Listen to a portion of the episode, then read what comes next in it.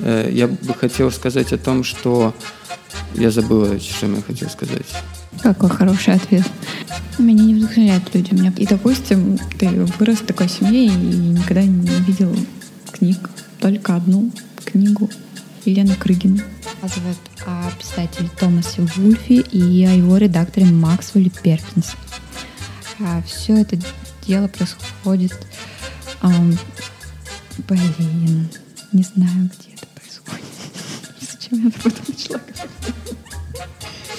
Господи, без понятия, где они жили все. Почему? Привет! Это подкаст книжного клуба «Дорис», и мы записываем второй сезон.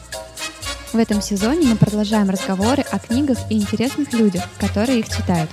Мы зовем в гости наших друзей и знакомых. Напишите нам в bonjournel.gmail.com, если работаете с книгами, продаете, покупаете, коллекционируете, реставрируете их, ведете книжный блог или у вас есть другой интересный опыт в этой сфере. Привет-привет. Меня зовут Аня. Сегодня в гостях у нас Даша. Привет. Варя. Александр. Очень приятно. В втором сезоне мы начинаем выпуски с небольшого интервью с нашими гостями. А сегодня в гостях у нас, собственно, участники книжного клуба, с которыми вы уже знакомы но мы немного поговорим о себе. Даша, чем ты занимаешься и кем ты работаешь? А, так, работаю я сейчас дизайнером интерьера. Изначально я была инженером-строителем, вот так-то. Неплохо. Да, решила уйти в более творческую специальность. И сейчас я проектирую дизайны квартир, различных помещений, э, играю в фотошопе с цветами и очень наслаждаюсь тем, чем я занимаюсь. Круто. Варя, а ты? А я работаю копирайтером, и я тоже совсем недавно к этому пришла, хотя на разных местах работы в прошлом мне говорили о том, что мне нужно писать тексты. Собственно, копирайтер — это тот, кто пишет тексты. Я пишу тексты медицинские, на удивление, читаю художественную литературу. Вот. Мне моя профессия нравится, и я планирую стать крутым медицинским копирайтером. Круто. Саша? Я, как один из персонажей Набокова, посвятил свою жизнь гносеологической гнусности. Неплохо. Я могу считать себя, наверное, безработной. Да. Ну, я хозяйка кофейни, Торис, вот, где мы сидим все время, читаем тут книги, собираемся, пьем кофеек.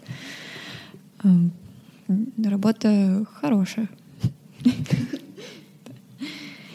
Итак, мне еще интересен один вопрос. Я уже в прошлом выпуске задавала его Кате. Мне интересно, что вы скажете.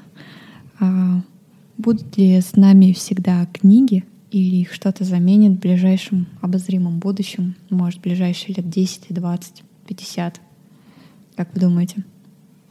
Э, я могу сказать за себя. Мне кажется, что книги никогда себя не изживут, потому что пока существуют такие люди, как я, которые можно сказать, в некоторой степени сексуальные библиофилы, которым нравится тактильное ощущение от бумаги, которым нравится некоторый запах в приличном э, формате. И да, книги для меня всегда будут жить именно в бумажном варианте. Какой хороший ответ. Ну, в общем, да, я тоже примерно того же мнения. Даша, как ты ну, думаешь? Я также с вами согласна. Конечно, иногда бывает э, удобнее читать книгу в электронном формате, но э, в печатном виде она еще и очень красивая и просто приносит э, большое эстетическое удовольствие даже иметь ее у себя. Мне тоже кажется, что книга станет, и чтение книг станет более нишевым каким-то занятием, и оно разделится, возможно, на просто чтение физической книги, возможно, на коллекционирование красивых книг, возможно, уже этим кто-то занимается, потому что с приходом телефонов или чтения с компьютеров как бы визуальная часть книги, ну, физическая, да, там качество страниц, красота обложки, красота иллюстраций, оно как-то уходит. Мне кажется, люди именно к этому будут возвращаться. Может быть, не к прочтению на бумаге, а именно к ее внешнему виду. К слову о иллюстрациях, я, например, коллекционирую уже два года детские книги и продолжаю это делать, потому что именно там больше всего интересных иллюстраций. И то, какие они были, допустим, в 40-м, 50-м году, и какие они сейчас, это абсолютно разный вид искусства и его волна, направления. И мне очень интересно это продолжать делать.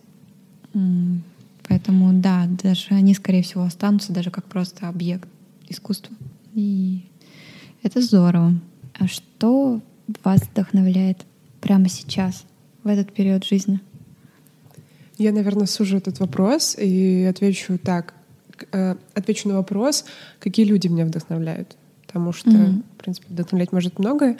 Меня вдохновляют люди, э, у которых есть какое-то экспертное мнение, которые могут, которого я могу посадить э, за, э, за один стол с собой э, и например, спросить у него либо про книги, либо про медицину, либо еще уже там, не знаю, про какую-нибудь область медицины, и задать ему кучу вопросов, и будучи уверена, что он мне на них ответит. Меня такие люди вдохновляют. Ну и у которых, конечно, глаза горят. Я согласна с тобой. Э, я бы еще добавила, что меня очень вдохновляют люди, которые не боятся перемен, не боятся чего-то менять в своей жизни, особенно если это касается профессии, интересов, э, окружения. И достаточно много встречаю таких людей в последнее время в своей жизни, и вот они являются большим источником вдохновения. Ну, значит, мы постепенно приходим к тому, э, к единому согласию, что нас всех вдохновляют люди. Меня не вдохновляют люди. Меня в последнее время очень вдохновляет природа. Извините. Просто в Петербурге уже какой-то четвертый месяц, как идет осень, переходящая в весну, и я очень этому радуюсь. Каждое утро фотографирую летний сад, абсолютно непроизвольно, проходя мимо, не могу остановиться, и мне это очень нравится. В этом году нет зимы, и меня это очень вдохновляет. Наверное, еще чуть-чуть я начну заниматься акварелью на улице. Буду стоять где-нибудь в канале в резиновых сапогах и рисовать блики на воде. После пробежек по Марсовому полю. Да. Пальто. Сегодня, да, рассказывала об этом. Почему бы нет? Хорошо, ну, все-таки у нас подкаст о книгах, и я думаю, самое время посоветовать нашим слушателям по три книги что недавно прочитали, или просто рандомные книги. Есть идеи? Да, я могу. Мы знали вопрос заранее, поэтому у меня было пять минут подготовиться к нему. Я бы порекомендовал книгу Зебальда «Кольца Сатурна», потому что, возможно, мы сегодня уже поговорим, еще поговорим об этом. Вторая книга э, в честь всех библиофилов, скорее, таинственная память царицы Луаны Эмберто которая вам покажет, насколько любовь к литературе может довести вас до некоторого безумия. И следующая книга — это одна из последних прочтенных «Бесконечная шутка волоса», потому что эта книга покажет вам, насколько она может свести вас с ума в другом, извращенном смысле. Здорово. А, у меня есть три книги тоже, и последнюю я, наверное, придумала и вспомнила, когда начал говорить Саша. Первая книга — это «Памяти памяти» Марии Степановой. Она э, рассказывает про что такое историческая память, что такое семейная память. А другая книга — это нонфикшн, э, которую я сейчас читаю. Это Наталья Лебина — Пассажиры, пассажиры колбасного поезда. Эта книга рассказывает про быт советских городов, про какие-то явления, которые тогда существовали и которые мы, возможно, можем наблюдать и сейчас. И третья книга — это Андрей Платонов «Чевенгур». Это книга, наверное, над которой я очень много плакала, больше, чем в других книгах. И я могу ее советовать. Даша, что у тебя? Я посоветую гимнасию. Я забыла его имя, подскажите мне. Мы это вырежем Жан потом. Мишель. Жан Мишель. Так, я посоветую Жанна Мишеля гимнасию, и у него произведение «Клуб неисправимых оптимистов». Это было м, приятное открытие в девятнадцатом году для меня, потому что это достаточно э, недавно опубликованный писатель, и на русском языке. Да, на русском языке опубликованный. Генесия описывает э, очень интересно описывает жизни людей. Обычно он берет какую-то одну жизнь и полностью э, жизнь одного необычного человека и рассказывает э, о ней очень подробно, либо какую-то группу людей и погружает, очень хорошо погружает нас в среду этих людей, рассказывает об их интересах и также эти люди существуют в контексте какого-то определенного периода времени, который очень на них э, повлиял. И мы узнаем не только, э, не только погружаемся в эту среду, но еще узнаем очень хорошо о исторических событиях э, этого времени и какой-то определенной страны. Вот. Вторая книга, которую я бы хотела посоветовать, э, это Марсель Пруст, сборник «В поисках утраченного времени». Э, ну, советовать сразу весь сборник не могу, потому что последние две книжки я еще не дочитала. Ну, конечно же, нужно начать с первой по направлению к Свану, которая называется. И данный сборник, он прекрасно будет подходить под тему нашего подкаста сегодняшнего потоки сознания. Э, почему мне очень запомнилось, э, почему, почему я хочу посоветовать эту книгу, потому что она э, приносит, доставляет большое эстетическое удовольствие, и мне кажется, я до ее прочтения еще никогда такого такого удовольствия от книги от самого языка не получала. Последняя книга, которую я бы хотела посоветовать, ее украл у меня уже Саша. Это «Бесконечная шутка» Дэвида Фостера Уоллеса, но я повторюсь, потому что она очень классная и все. Я не буду пока советовать бесконечную шутку, потому что я ее еще не дочитала. А, но да, это, конечно, затягивает, когда ты впервые за два года скачиваешь себе заново приложение iBooks, чтобы взять с собой книгу хотя бы в телефоне. это многого стоит. А, я посоветую книгу «Корни» Алекса Хейли. Наверное, я уже говорила о ней, не могу вспомнить. А, это книга о девяти поколениях семьи одного человека, который написал, собственно, эту книгу, э, и о всей судьбе и истории афроамериканцев, начиная с, с, африканца, живущего в Гамбии, э, и заканчивая, собственно, автором, у которого только есть какие-то следы э, в его семье и индейцев, и африканцев и ирландцев, и уже кого только там нет. Собственно, он начинает искать свои корни и пишет историю всех-всех поколений. Это очень интересно. А вторая книга, которую я посоветую, это «Обмани смерть» Жан-Мишель Генесси. По-прежнему обожаю этого автора.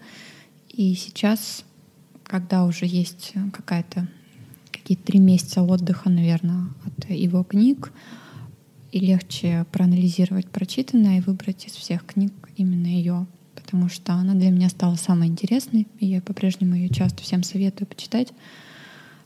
Это жизнь одного человека.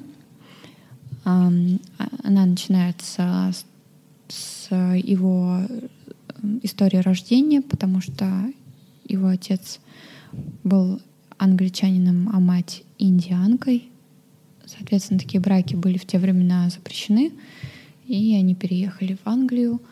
Идет какая-то история становления его личности, э, и, собственно, его прозвище «Обмани смерть» она появилась не просто так. Человек бывал а, в огромном количестве ситуаций, когда он мог умереть, но не умер. И вся история, она в конце концов приводит его в Индию, к его корням, и это тоже интересно.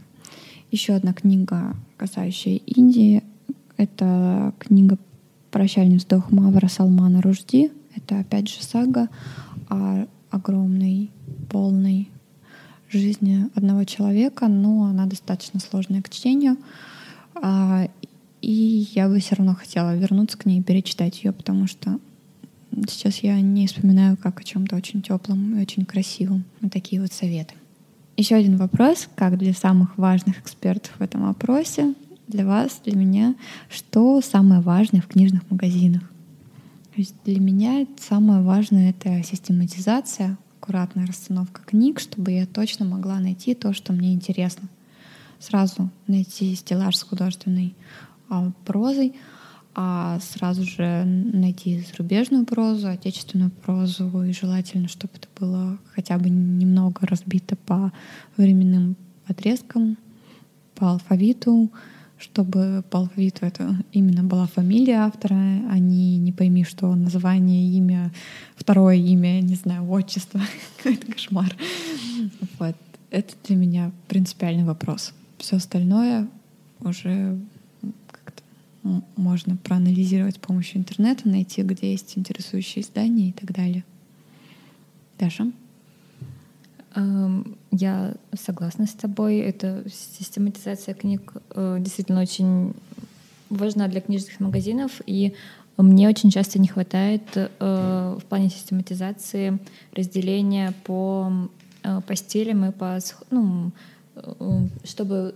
По жанрам. Да, по, ну, по жанрам, да, можно сказать чтобы было легко найти книжку, отталкиваясь от одной книги, которая тебе понравилась, можно было эм, найти еще несколько схожих с ней. Это как контекстная реклама, только в книжном магазине. Да, да, да. Но это было бы круто, да. Варя. Я вот, наверное, хотела сказать, пока вас слушала, что для меня систематизация не очень важна, что я, в принципе, в отличие от разных секондов, готова как-то лазить по книжному и искать то, что мне нужно. Это даже интереснее, наверное. Но потом я вспомнила про одну раздражающую деталь. Я не знаю, можно ли это как-то исправить и сделать такой идеальный с точки, ну, с моей точки зрения, книжный, где не нужно поворачивать голову в разные стороны, чтобы прочитать корешки разных книг. То есть, ну, у вас было Это такое да. ощущение, что сначала вы поворачивали голову вправо и читали все книги, которые наверное, расположены на этой полке, а потом вам приходилось еще раз поворачивать голову в другую сторону и вот так вот все время ее, ею шевелить. Это иногда раздражает, и, может быть, можно так сделать, чтобы ты поворачивал голову в одну сторону и читал сразу все корешки.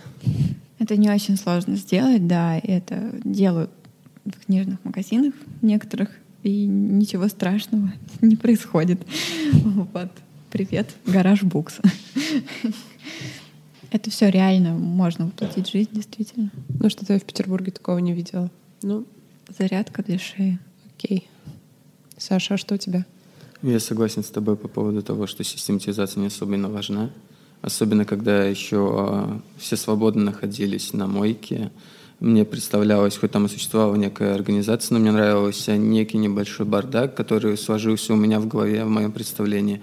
И мне нравилась эта камерность.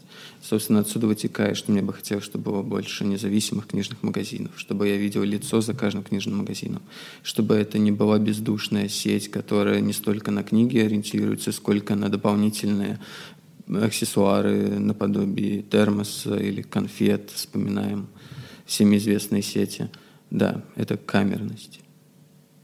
Мне кажется, что к камерности еще можно добавить. У меня это проявляется так, что я, наверное, не пойду в книжный или пойду только при очень острой необходимости, если я понимаю, что в этом книжном ко мне будут подходить с вопросом, подсказать вам что-то или нет.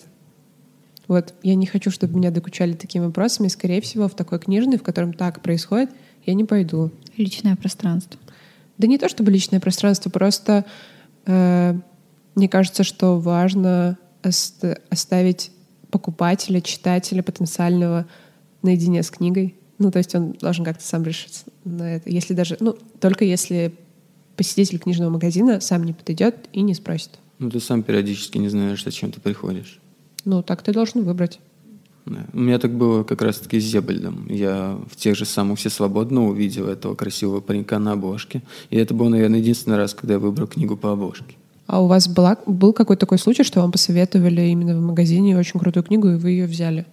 Вот Нет. я такого не помню. Я не помню. Возможно, на ком-то работают э, маленькие записочки, оставляемые на обложках в, под, э, в подписанных изданиях. Да, вот ну, условная экспертность, которая мне нравится. Ну, ну да, я согласна. Мне очень нравится, что если ты действительно хочешь попросить совета, то ты должен сам как бы подойти, и ты еще не у каждого хочешь его попросить, даже если в книжном магазине есть хотя бы два сотрудника, у тебя должен быть выбор, у кого именно попросить этот совет. Это очень для меня важно. добрые злой сотрудники книжного магазина. Ну нет, ну просто все равно человек должен вызывать у тебя какую-то симпатию, хотя бы, не знаю, некое уважение. Это важно. Ну и раз мы нафантазировали, у меня остался последний вопрос из моего глобального интервью. А что, если бы мы могли прямо с завтрашнего утра с 7.00 провернуть одну реформу в сфере образования. Может, это будет только в рамках Петербурга или в рамках России или всего мира. Есть идеи? Э, в планах Петербурга это платный въезд в центр города и исключительно платная парковка где-либо в центре города. В сфере образования, Саша? В сфере образования я хочу, чтобы мы вырастили такое количество людей, которые бы требовали платной парковки и платный въезд в центр города. Да, я согласна. Я сегодня скачала приложение Spot. Там можно фотографировать а, машины, которые нарушают а, знаки, или они стоят вторым рядом, или стоят на асфальте. И пока я шла до поликлиники по улице Чайковского, я создала шесть заявлений Кошмар. Ничего себе. Я стукач просто. Я получила Ты спотер. отличное удовольствие. Всем рекомендую начать это делать, потому что это очень круто. Надеюсь, там не можно, как это, нельзя фотографировать пешеходов, которые нарушают. Нет, нет, можно фотографировать только машинки, и обязательно, чтобы было видно номер, видно какое нарушение. Вот. И это на самом деле очень круто, потому что мы сами вносим свою лепту в городскую среду, и для меня, допустим, ну, это очень важно, потому что каждый раз, когда я пересекаю полностью эту улицу Чайковского от Штиглица до Таврического сада, меня ужасает количество машин, стоящих вторым рядом и стоящим прямо на пешеходных переходах. Это часто бывают машины с красными номерными знаками, с черными номерными знаками. И это отвратительно, потому что так делать нельзя. Поэтому вот я всем рекомендую скачать приложение, оно называется Spot. По поводу личного вклада, а, вернемся к книгам. Вот я не могу лично придумать такой классный ответ на вопрос, чтобы я бы Можно провернула бы. В сфере образования не взять. Я понимаю, вот я к этому и веду, что, угу. наверное, я не могу придумать э, какую-то реформу, которую бы я бы провела э, в сфере образования и культуры. Вот личный вклад, мне кажется, это посильная посильная забота каждого человека. И мы уже в первом сезоне, у нас был выпуск про школьные книги, про то, как читают в школе, что читают в школе. И я для себя снова вспомнила э, ту проблему, про которую я думала уже, э, про то, что очень мало читают зарубежной литературы. И что школьники российские э, как-то обособлены от общемирового по контекста и бывают, ну, не понимают какие-то условно цитаты из Шекспира, которые сейчас существуют в мировой культуре. Наверное, если бы я бы была бы преподавателем или директором какой-нибудь небольшой школы, я бы э, как-то внедрила бы кружок условно иностранной литературы, где читали бы иностранную литературу. Можно еще создать паблик с цитатами. Я думаю, да, это даже будет более вирусный контент. А я сейчас подумала, пока тут э, пока Варя говорила, мне пришло в голову, что у нас э, у многих сейчас есть какой-то барьер условный в голове, что можно изучить только один иностранный язык, допустим, за тот промежуток времени, который ты учишься в школе или в университете, и что невозможно их изучить, допустим, 4 или 5. Хотя это вполне реально. Человек может спокойно до среднего разговорного уровня изучать один язык в год при этом не теряя усваиваемости информации. А еще даже лучше, если он будет учить, допустим, сразу же там а, языки романской группы. То есть сразу же выучил итальянский, испанский, французский, такой, оп, я знаю еще три языка.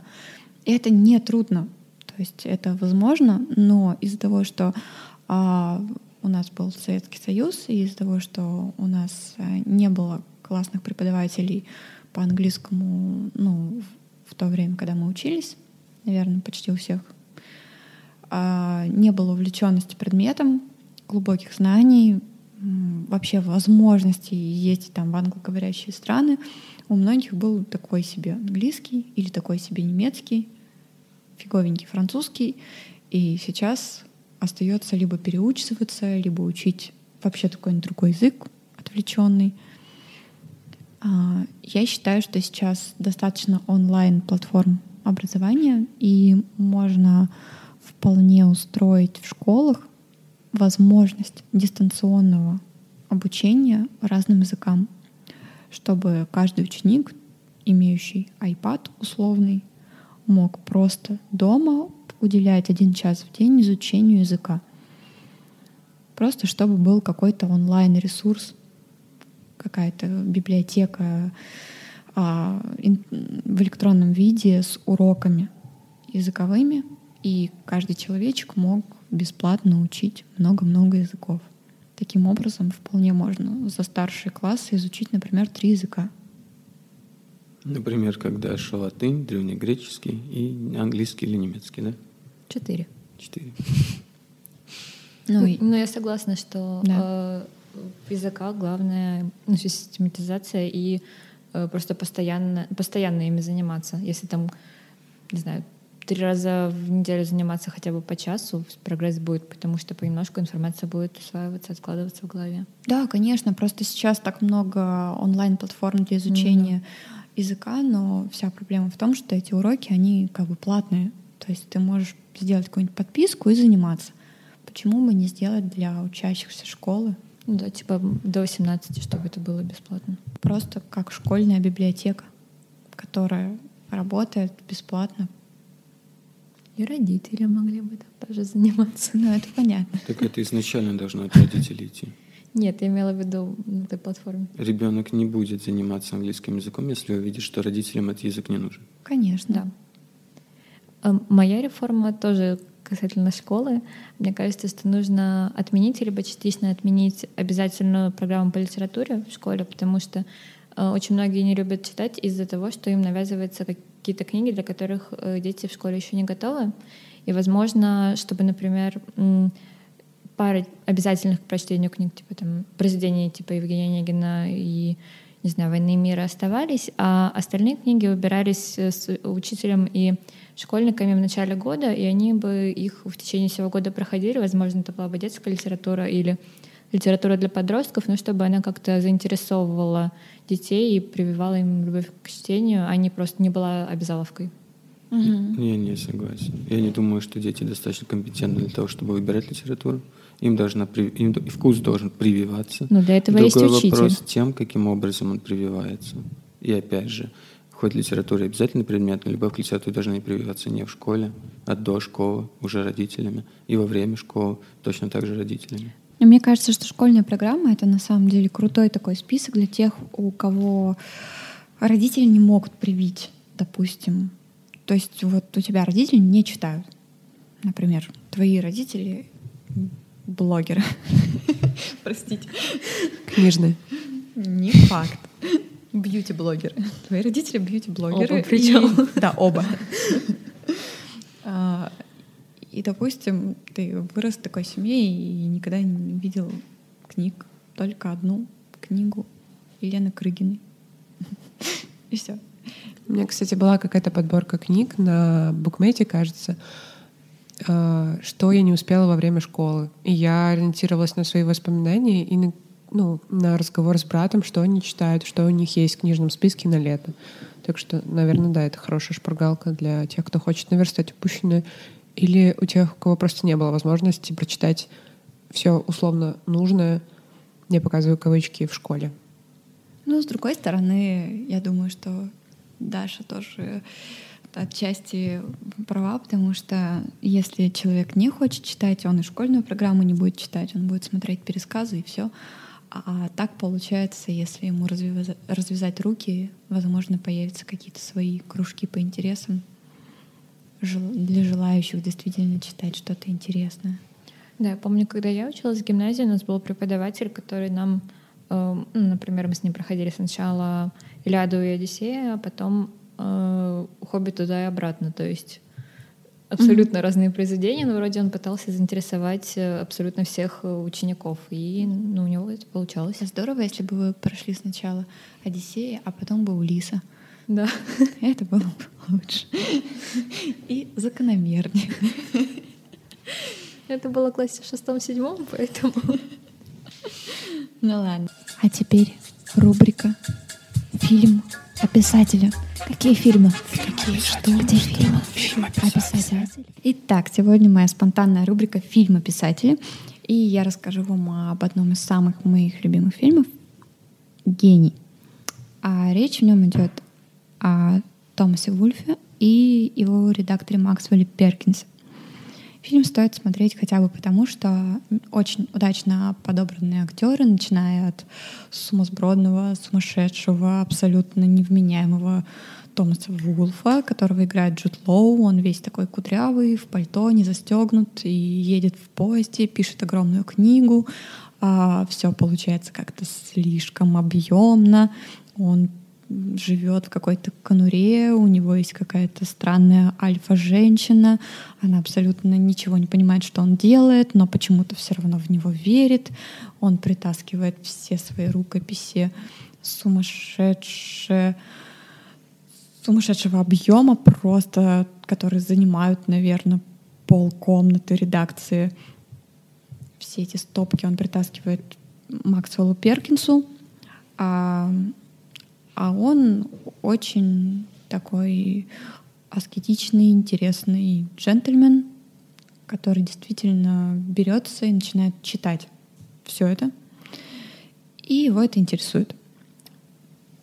Потом мы видим очень длительную работу, урезание, переписывание, истерики Джуда Лоу, а, Томаса Вулфа. И получается книга «Взгляни на дом свой ангел». Это великий роман, очень красивый. Мы можем ознакомиться со строчками из него, какими-то цитатами, которые приводятся по ходу фильма — это все безумно вдохновляет. Мы действительно видим, как в свет выходит эта книга. Параллельно мы встречаем всех э, писателей, которые жили в то время. Например, мы встречаем Фиджеральда и его жену. Это очень интересно. И, в принципе, как я считаю, Томас Вулф — это не слишком известный автор. Ну, в наши дни, по крайней мере. Может быть, он какой-то не очень модный, но его романы, они действительно стоят внимания, они заслуживают прочтения, и сам Томас Фулф оказал очень большое влияние на много американских авторов, и фильм как ничто другое, ни одна статья, ни один ролик, ни одно видео не, не сравнится с тем, насколько фильм заинтересовывает нас в этом авторе. То есть, посмотрев фильм, действительно хочется почитать его. И да, его книги действительно очень объемные, они написаны сумасшедшим образом, но я рекомендую. А, Томас Волф скончался в возрасте 38 лет, но был величайшим американским автором, поэтому а, я рекомендую посмотреть посмотреть на изнутри на общество того времени, посмотреть изнутри на Фиджеральда и его семью, на Хемингуэя, а, на процесс редактуры и издания книги и просто вдохновиться. Итак, сегодня мы поговорим про поток сознания, некоторый термин, который нам не слишком, наверное, всем знаком. Многие начинают читать книги а, с общеизвестных романов, великих художественных книг, и к термину «поток сознания» приходит только спустя лет 5-10 интенсивного чтения. Я думаю, многим это знакомо. И мы решили поговорить об этом, потому что э, начали часто обращаться к подобным книгам. Так, Саша, что такое поток сознания? Хорошо. Поток сознания — это определенный художественный стиль, который появился на рубеже конца XIX века, начала XX века, как ответ э, классическому стилю.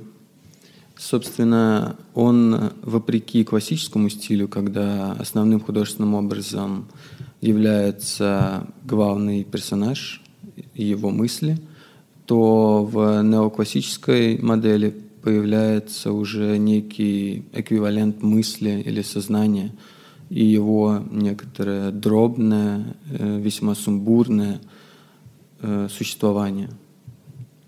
То есть э, мы переносим, как в классической модели, место действия из пространства, переносим в миросозерцание, существование некого абстрактного сознания. Если резюмировать, я бы сказала, что Э, поток, техника поток сознания — это как интроверт в мире литературы. Если кому-то будет проще. Мне, по крайней мере, так думать проще. И если позволите, я бы... Я думала, что я буду говорить, как я, я, как я бы определила, что такое поток сознания.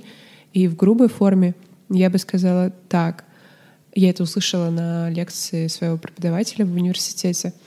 Это когда книга начинается не с момента, когда э, герой главный подходит к зеркалу, и тут автор или автор от лица персонажа начинает говорить, вот Джон, у него черные волосы, э, он работает сантехником, поэтому он рано проснулся сегодня.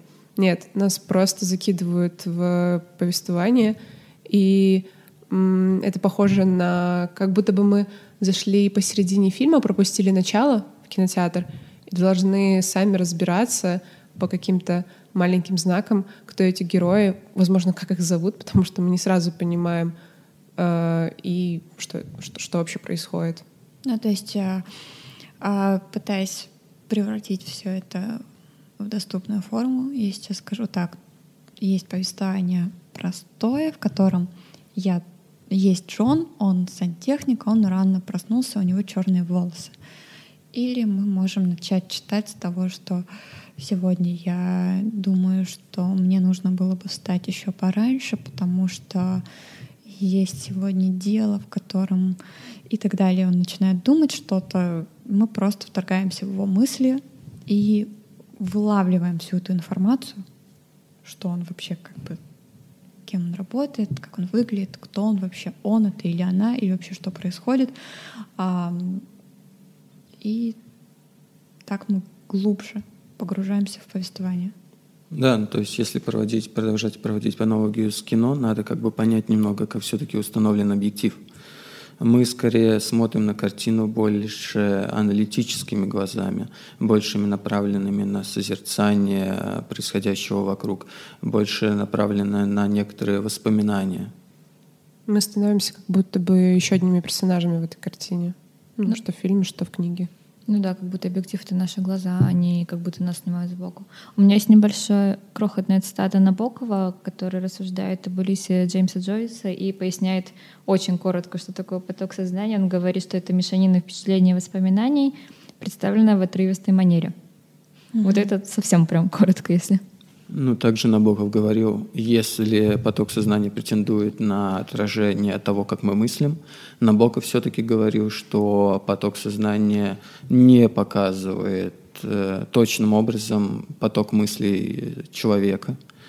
Он это скорее показывает некоторым более искусственным образом. И если говорить про то же самого Джойса, мы приходим к тому, с кого все-таки начался э, поток сознания. Это три основных автора. Э, Марсель Пруст, Джеймс Джойс и Кавка. Дальше можно добавить Фолкнера. Если еще дальше уходить, это из России Андрей Белый. Угу.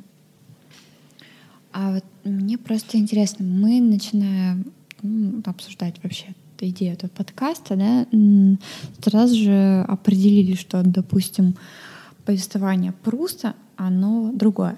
То есть а, идет рассказ о том, что происходит, где происходит, и между этим вплетаются мысли, впечатления, свет, эмоции, чувства.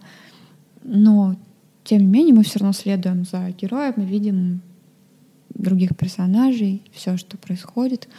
А, допустим, а, в Улисе мы встречаем главу, в которой просто мысли. Просто из головы. Какой-то черновик, написанный отрывисто. Ну, давайте выразимся немного точнее. Если мы берем Марселя Пруста, то мы до пятой книги его основного цикла «В поисках потерянного времени» не знаем даже, как главного персонажа зовут у нас есть некоторые глаза, некоторые аналитические мысли, некоторые переживания, сбор информации всего происходящего вокруг и личная эмоциональная оценка происходящего вокруг. То в Джеймсе Джойсе мы говорим конкретно об Улисе, потому что в других его произведениях э, обыкновенное нарративное повествование с определенными погрешностями. И в Улисе он действительно представляет нам даже несколько видов Э, потока сознания. Если Аня говорила про определенную главу, она имела в виду главу э, с монологом Молли. Это да. действительно полное чувство, полное бессвязных, без запятых, без точек, э, именно вот поток сознания определенных мыслей, то он показывает еще более умеренный поток э, сознания в образе главного героя Леопольда Блума. Многие даже говорят о том, что это свой своеобразный стиль потока создания, именно бумовский. Он регистрирует когда мы уже смотрим на мир глазами Блума, и мы буквально видим все то, что, на что он смотрит. Он посмотрел на эту вывеску, он выдает э, регистрационные аналитические мысли по поводу этого, его глаза перемещаются, и у нас постоянно идет насвоение, как снежным комом, разных аналитических, э, созерцательных э, мыслей по поводу происходящего. Также он очень, э, Улисия очень интересно показывает если бы в классической литературе показывали пьяного человека, мы бы увидели буквально э, описание того, что этот человек пьяный, то Джойс об этом не говорит. Мы через текст, через э, неоконченные фразы, через э, нарушенные фразы, через определенные лексические особенности мы замечаем, уже сами замечаем о том, что этот персонаж пьяный. И тут я могу влезть с Фолкнером ненадолго и сделать, наверное, небольшой спойлер. Не совсем спойлер, потому что это первая часть книги и первые страницы книги, где мы не сразу понимаем, но, наверное, спустя несколько страниц, что главный герой, не главный герой, извините, а человек, от, которого, от лица которого идет повествование в первой части, это человек-аутист. Э, вот. И если в классической литературе по аналогии с э, Сашиным рассказом, нам бы, пони- нам бы сразу дали понять, что с ним что-то не так, у него есть какие-то особенности э, в развитии или заболевания, то здесь мы это не понимаем. Здесь а, такие же сумбурные мысли, и мы можем догадаться только по репликам других персонажей, которые рядом находятся с ним, которые говорят, что ему 32 или 33 года, если не ошибаюсь, и почему он плачет. То есть мы видим какую-то несостыковку, почему взрослый мужчина плачет из-за какого-то пустякового повода, и мы понимаем, что с этим человеком, с этим персонажем что-то не так. Не очевидно. Ну, то же самое можно встретить в бесконечной шутке. Когда ты узнаешь персонажа и понимаешь спустя какое-то время, что то, что он говорит, никто не слышит. Или, допустим, а, любой, и, допустим, персонаж-наркоман, который просто говорит все, что все его мысли мы просто читаем подряд. И мы перемещаемся в его голову. Да, Уоллес очень интересно показывает э, на примере персонажей наркоманов, которые огромное количество то, как они мыслят.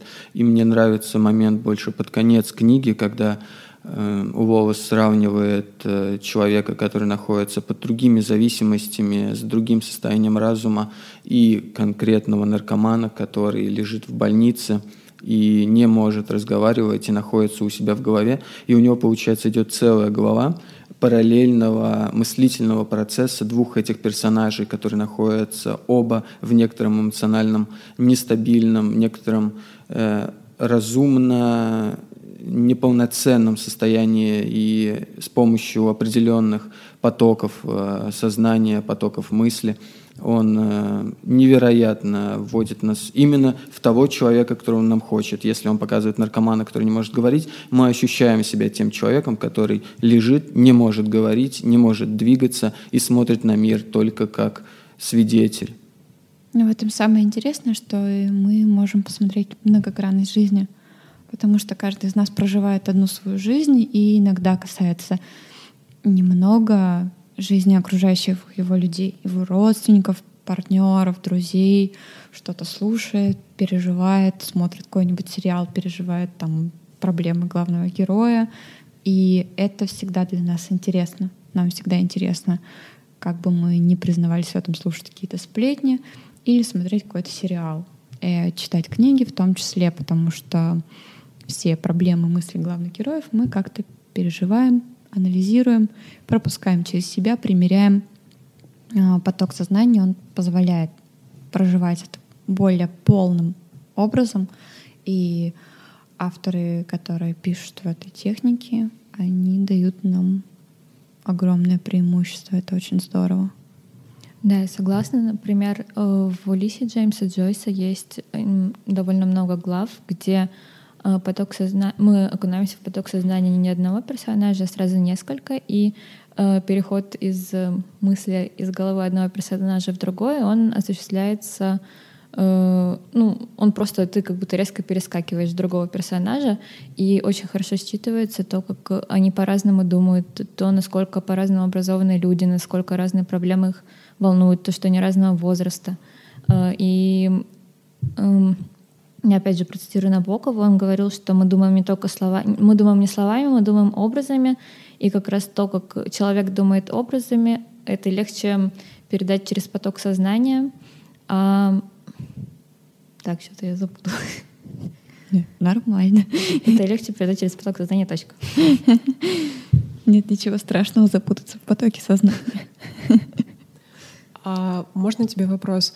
А в Улисе э, перескакивание из, одного персонажа, из головы одного персонажа в другую голову э, разделяется главами? Или... Нет, это, это может быть внутри одной главы. Абзац.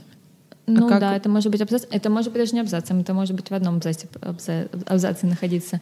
Например, э, там есть очень крутая глава, где э, на одном утесе друг напротив друга сидит э, Леопольд Блум и девушка, и они как бы, ну, у них контакт взглядом есть. И сначала идет э, поток сознания девушки, то, как она воспринимает, как она увидит, а потом буквально следующее предложение в том же самом абзаце уже поток сознания Леопольда Блума.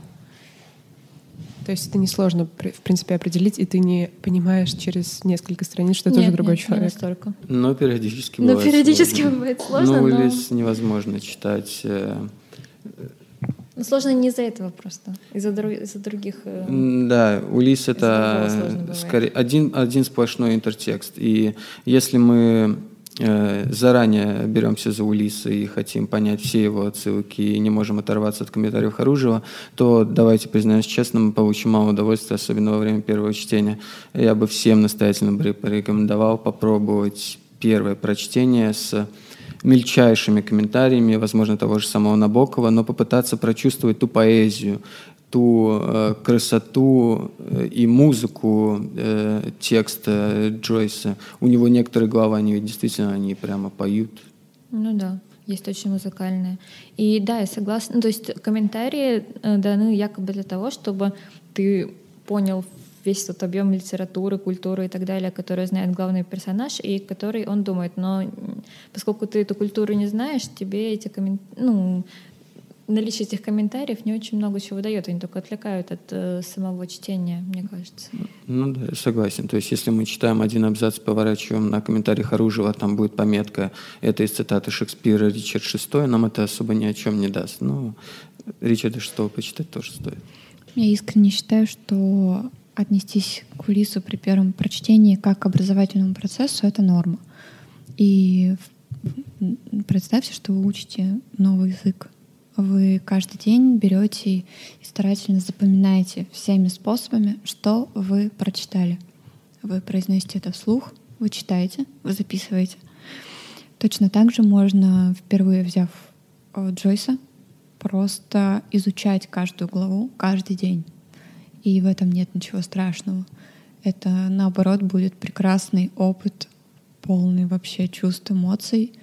И мне кажется, даже взять и почитать литературу, указанную в сносках, это не самый плохой вариант прочтения этой книги. Да, конечно. Я просто говорю о том, что не стоит все-таки превращать это чтение в некоторую муку, как я это сделал при первом прочтении. Mm-hmm. У меня все-таки есть негативный опыт. Я в первый раз действительно это все-таки вымучивал вместе с Харужевым. Я пока вас слушала, я подумала, что, наверное, человек, который захочет прочитать что-то, э, выполненное в технике поток сознания, э, ему, наверное, стоит готовиться к обилию комментариев, потому что в таких книгах — мы уже говорили, но я считаю своим долгом еще раз как-то повторить и резюмировать какие-то наши мысли, что тебе не будут э, раскладывать все по полочкам, э, начиная от цвета волос главного персонажа и второстепенных до каких-то отсылок. Э, и это задача комментария, задача редактора книги э, вставить максимум мыслей, максимум контекста и максимум ссылок в, именно в комментарии и оставить минимум в тексте. Ну, я все-таки сделал небольшую помарку, потому что мы как-то Улиса отнесли к, в принципе, такой литературе. Но нет, это все-таки особенная книга, и, как я уже сказал, это один большой интертекст. Что такое интертекст, если э, просто говоря, это интертекстуальность, это когда мы э, в каждом своем слове, предложении делаем определенные отсылки к тому или иному произведению. Собственно, чем занимается э, Джойс. Роланд Барт продолжил эту мысль к тому, что интертекстуальность э, присутствует всегда, потому что любые наши мысли отправляют нас к тем или иным нашим переживаниям, к тому или иному нашему опыту, но это уже не так важно. И я хотел сказать еще о том, по поводу различия классической и модернистской литературы, когда Аня говорила попробовать пересказывать определенные главы, как раз-таки тот самый поток сознания нам не позволит этого сделать, потому что периодически невозможно пересказать, что мы только что прочитали на вот этой вот 938 странице. Я предложила не пересказывать, а читать вслух. Это другое. По поводу читать вслух я согласен. Это очень помогает. Я тоже согласна, что э, чтение слуха это действительно помогает, особенно если глава на, написана церковным стилем или каким-то, да. Черт. Потому что про себя это невозможно, а э, проговаривая это слух, ты как, ну, чувствуешь какую-то певучесть языка. Давайте вспомним тогда Вирджинию Вульф. Это современница Джеймса Джойса. И у нее есть произведение «Мисс Делуэй», Э, я бы сказал то, что это, наверное, единственное такое серьезное произведение в стиле потока сознания у Вирджинии Вульф, потому что все-таки на «Маяке» это немного другое. Орландо там вообще это намного меньше встречается, но Милс Делуэй действительно это определенная, я бы сказал, даже поэзия, потому что когда я читал, мне нравилось буквально петь вот эти абзацы, эти предложения, настолько это красиво все звучало. Немножко вставлю про Вирджинию Вульф. Ты упомянул, что она была современницей Э, Джойса, она как раз... Я прочитала, я немножко подготовилась к подкасту и прочитала. Она в своих дневниках писала, что она ругала даже Джойса за некую натуралистичность, да.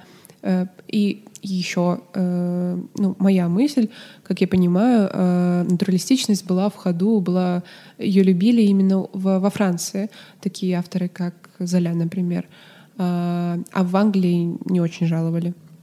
Великобритании.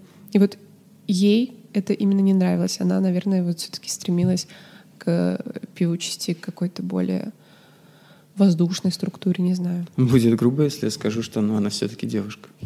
На самом деле она действительно очень резко выступала против Джойса, несмотря на то, что у него достаточно певучий, певучий язык, и он э, очень красивый и он очень красиво говорит, но э, ей не нравилось в нем именно то, что он э, возвышенные духовные темы ставит наравне с какими-то физиологическими потребностями и чем-то таким не очень высоким. Ее ну, смущало, да. насколько я поняла, именно вот это. Как Ассоциатуров рассказывал в, одном из своих, э, в одной из своих лекций о том, что да, Джойс преподносит нам разные уровни бытия. Одновременно наш главный герой может Э, раз, размышлять по поводу Фомы Аквинского, в следующей главе он, э, да даже, возможно, в следующем предложении подтирает свое причинное место газеты, которую только что прочитал.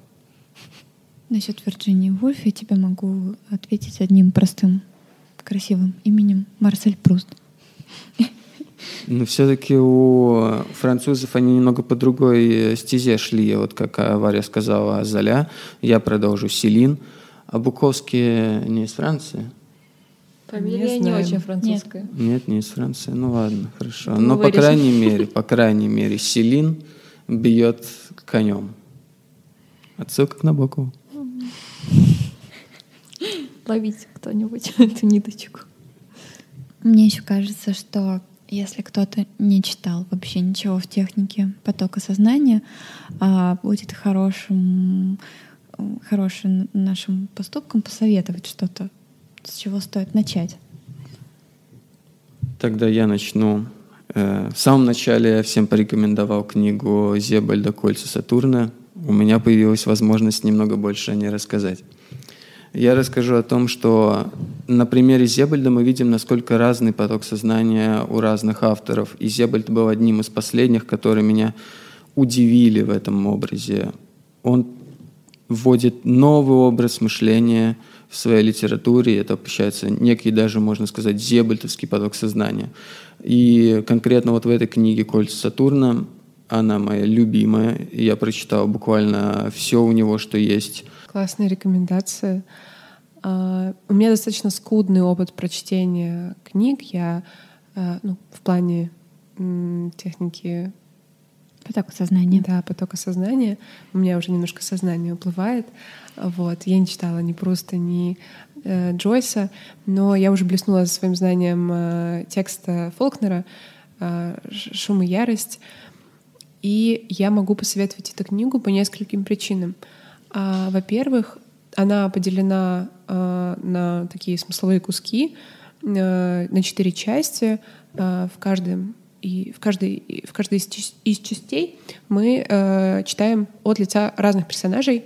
Это э, три брата и э, одна часть от лица автора, которая рассказывает о прислуге, которая э, служит в доме у этих людей, про которые мы читаем, про семью. Вот. И мне кажется, это достаточно легко читать, это интересно читать, потому что я уже проспойлерила первое часть идет от лица э, взрослого мужчины-аутиста, и это ну, некое, не знаю, захватывающее приключение, может быть просто какой-то вызов себе, э, интересная головоломка, которую потом э, мы распутываем, читая другие части от лица других людей, как э, они видели э, тот период времени, который уже был описан другим персонажем. Интересно еще и потому, что мы в пределах одной части скачем по разному времени, а так как э, в голове э, у человека с проблемами в развитии э, все это наверняка не так линейно, как в голове обычного человека, это вдвойне интересней. Вот. Это моя рекомендация. Я порекомендую книгу, которую уже сегодня однажды упоминала. Это «В поисках утраченного времени» Марселя Пруста с самого начала вы окажетесь в голове мальчика, который будет расти на протяжении всего э, прочтения, становится молодым человеком, взрослым мужчиной. Э, будете наблюдать э, за его переживаниями, за тем, как он влюбляется, как переживает э, или какие впечатления испытывает из-за окружающего общества. Э, он живет в начале 20 века и в Париже, его окружает прекрасное аристократичное общество, э, он прекрасно разбирается в искусстве, моде, и очень интересно наблюдать о том, как э, э, все вот это оказывает влияние на его характер, на его интересы. И просто вы получите, получите очень большое удовольствие от всего того, что можете увидеть глазами молодого человека, живущего в Париже в начале 20 века. Спасибо большое, ребята. Мне кажется, это очень классные рекомендации. И я посоветую просто не бояться читать книги в технике поток сознания и интересоваться этим, потому что это нисколько не сложнее, чем прочитать любую художественную книгу. Просто все образы, возникающие перед вами, они будут чуть ярче и будут пропущены через призму конкретного человека, конкретного героя что делает это только интереснее и полнее, насыщеннее. Все, спасибо. Спасибо. Всем пока. Пока-пока. За помощь в записи подкаста мы благодарим Джона. Если вы живете в Петербурге и вам нужно записать подкаст, пишите, поделимся контактом. А если вам нравится слушать подкаст книжного клуба, ставьте нам оценку, звездочку и пишите отзыв. И обязательно расскажите своим друзьям. До встречи. Читайте больше.